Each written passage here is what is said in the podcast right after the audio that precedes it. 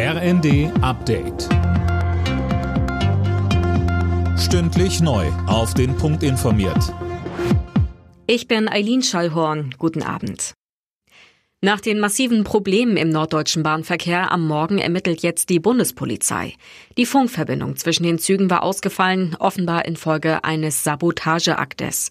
Verkehrsminister Wissing hat mitgeteilt, dass an zwei verschiedenen Stellen Kabel beschädigt wurden. Weiter sagte er, Unsere Infrastrukturen sind für uns unverzichtbar und deswegen brauchen sie auch einen entsprechenden Schutz. Wir haben hohe Sicherheitsstandards. Wenn es etwa in diesem Fall zur Durchtrennung von Kabeln kommt, dann wird sofort ein Sicherungsmechanismus eingeleitet und Risiken, die durch die Zerstörung der Infrastruktur entstehen könnten, werden dadurch vermieden.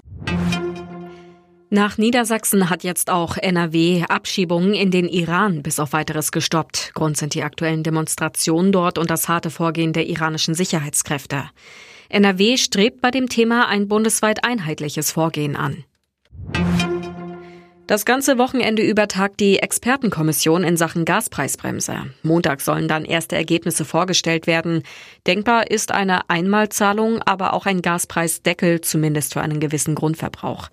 Verdi-Chef Wernicke sitzt auch in der Kommission. Er sagte, ich gehe davon aus, dass es sinnvollerweise ein Preiskontingent von ungefähr 80 Prozent des Verbrauches der Vorjahre geben muss, damit Privathaushalte gut durch den Winter kommen. Und das ist zumindest mal das Ziel, mit dem ich jetzt in die Gespräche reingehe.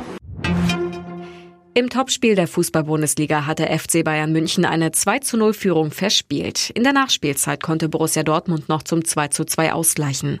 Beide verpassen damit den Sprung an die Tabellenspitze. Die Ergebnisse vom Nachmittag Leverkusen-Schalke 4 zu 0, Bochum-Frankfurt 3 zu 0, Mainz-Leipzig 1 zu 1 und Augsburg-Wolfsburg 1 zu 1. Alle Nachrichten auf rnd.de